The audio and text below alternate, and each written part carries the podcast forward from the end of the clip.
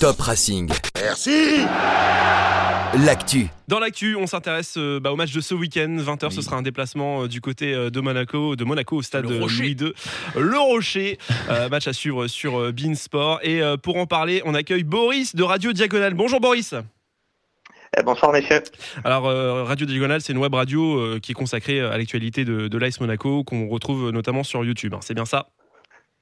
Ouais, c'est ça. On fait pas mal de débriefs de matchs et puis quelques petites émissions aussi par-ci par-là sur l'actualité et l'histoire de l'AS Monaco. Eh ben parfait, donc on est, on est collègues, on est collègues de radio, euh, Boris. Voilà. Bon, alors, euh, tiens, petite question déjà, comment, comment est perçu euh, le Racing depuis, depuis Monaco? Bah, je dirais que c'est pas forcément une question évidente, c'est pas un, sans, sans faire un jeu, hein, vous comprenez bien ce que je dis, mais c'est pas un, un des gros clubs du, du championnat. Je pense que on parle beaucoup de bah, des, des gros forcément, Paris, Marseille, Lyon. On a une rivalité un petit peu particulière avec Nice. Mm.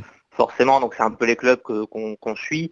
Euh, après, je pense que Strasbourg, l'image que ça peut avoir, c'est euh, un club qui est à la fois quand même qui est là présent historiquement depuis très longtemps euh, dans le championnat, qui a disparu euh, de temps en temps, qui a été visiter un peu les, les divisions in- inférieures, mais qui est quand même un club euh, qui n'a pas forcément un gros palmarès, mais euh, qui est un club qui a sa place en Ligue 1.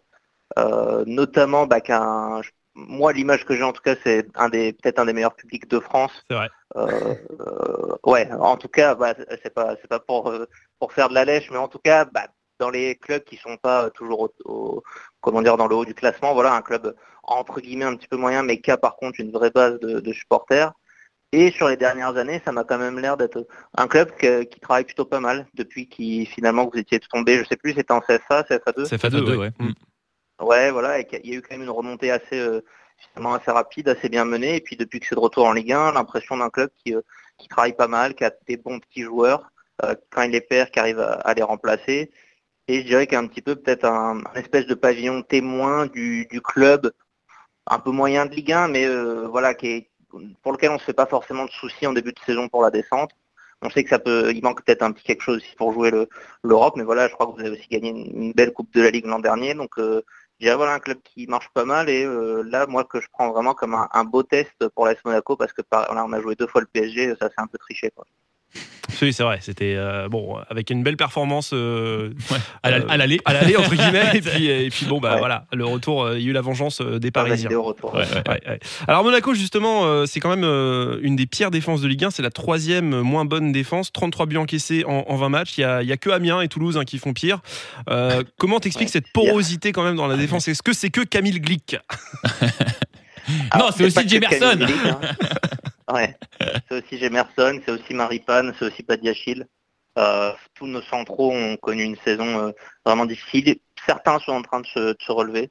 Donc euh, c'est plutôt bon signe, on espère que ça va continuer comme ça. Bon, ça n'empêche pas que là on a pris 7 en deux matchs contre le PSG, mais Ouais, bon, c'est Paris, encore quoi. une fois, Ouais. est-ce que, ouais, est-ce que ça compte?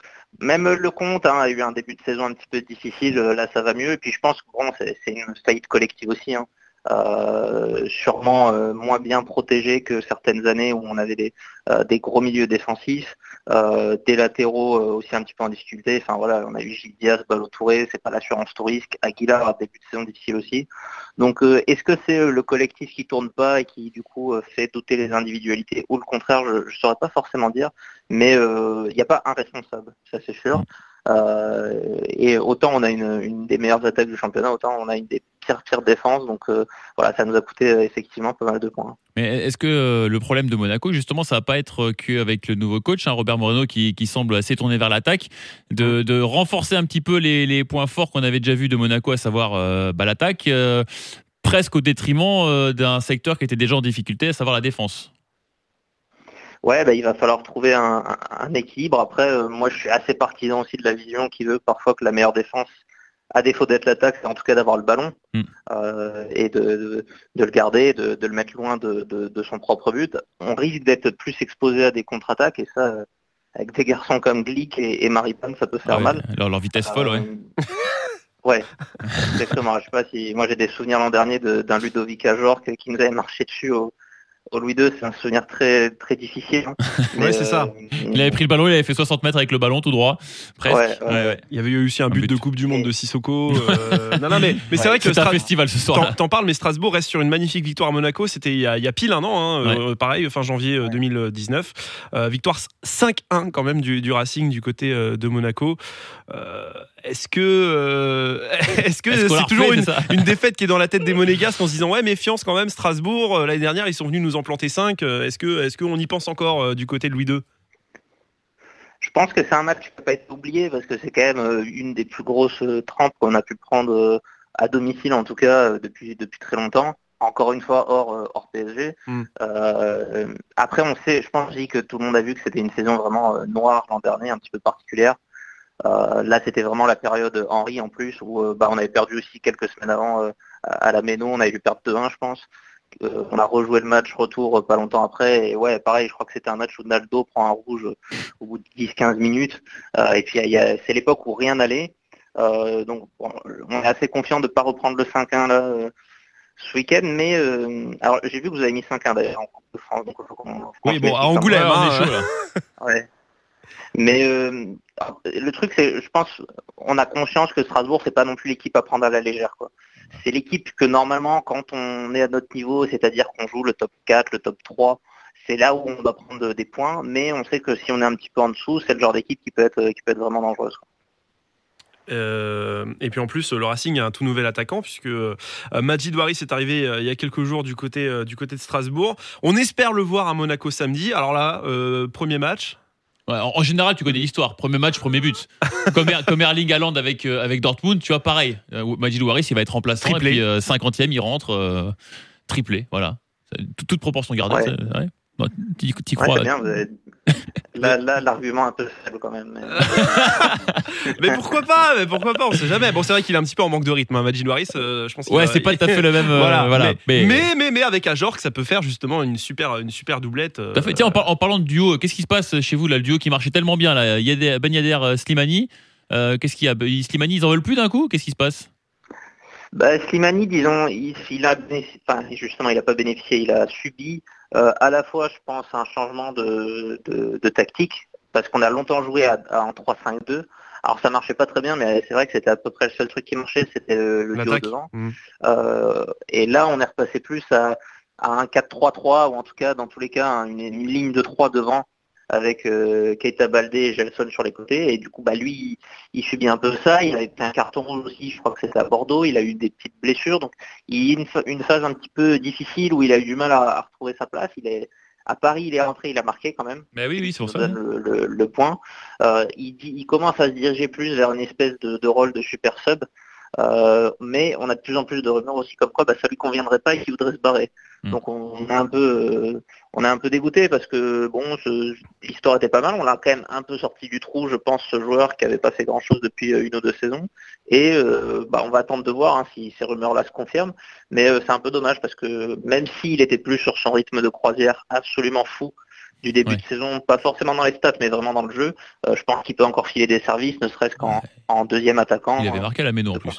Ouais, mais il y a une rumeur, Ouais, il y a une ouais, rumeur qu'il envoie du côté de, de Tottenham hein, pour, pour Mm. remplacer Harry Kane pendant sa blessure. Alors c'est Mm. vrai que le palier serait, serait quand même serait euh, énorme, mais, euh, mais, mais vous avez quand même de quoi faire un niveau attaquant. Je pense que euh, vu l'effectif de Monaco euh, Ouais. euh, avec 150 joueurs, euh, ça va. t'as de quoi- Mais c'est vrai que quand c'est- pas de bol. Pour une fois que vous arriviez à relancer proprement un joueur, parce que parce qu'entre les Naldo, les Fabregas, euh, les euh, je sais plus qui. Bon, Fabregas, ça va un peu mieux là. Ouais, ça va un peu mieux. Ça va. Ça va. Ça va un peu Mais mieux. bon, Ça, Oui. ça faisait, Moyen, ça faisait c'est quelques temps qu'un joueur qui avait besoin de se relancer avait pas été aussi, aussi efficace que, que Slimani. Quoi. Et ce soir, euh, du coup, c'est la, la- enfin ce soir, euh, on est lundi là, à l'heure où on enregistre le podcast, c'est la Coupe de France. Euh, ça va être un match difficile du côté d'Orléans euh, face à Saint-Privé-Saint-Hilaire. Euh, je pense que Monaco peut y laisser des plumes, de la fatigue. On va pas le souhaiter, mais euh, peut-être euh, une petite béquille, tu vois. Ah Non, je plaisante. Et une cheville. mais non, mais voilà, on sait, on sait jamais. Alors ça peut être, euh, alors que Strasbourg euh, est tranquille jusqu'à jusqu'à samedi. oui. Ouais, tu crois Bah, pas Toi, toi, Ouais. t'étais vraiment, mais t'es. Une enflure. mais quel état d'esprit tu donnes C'est pas possible. Mais la coupe, c'est l'esprit coupe, tu sais, c'est l'esprit coupe. Oui, tu diras, on allait au Portel avec le Racing, on a perdu Cassie et Liénard sur blessure. Et voilà, donc, euh, Donc, euh, voilà. les, les matchs comme ça face à des équipes amateurs, c'est toujours un petit peu, C'est toujours un match un de petit plus, quoi, compliqué. toujours, Et voilà. puis en plus, euh, un mot quand même sur sur Louis II, parce que ce sera pas l'ambiance de folie samedi soir. Euh, je pense que déjà à Strasbourg, ça va pas attirer une foule immense euh, à, à Louis II. Et puis euh, avec euh, 7000 spectateurs en gros de moyenne cette saison, c'est pas ça qui va faire peur aux Strasbourgeois, je Non, pas pense. tellement, non. Non, je pense pas. C'est- C'est pas, c'est pas notre arme principale, ça c'est sûr. Euh, Le public, le public, a parfois, à- euh, le public à Louis II, c'est le dixième homme. ouais, ouais, bah, C'est pas le douzième.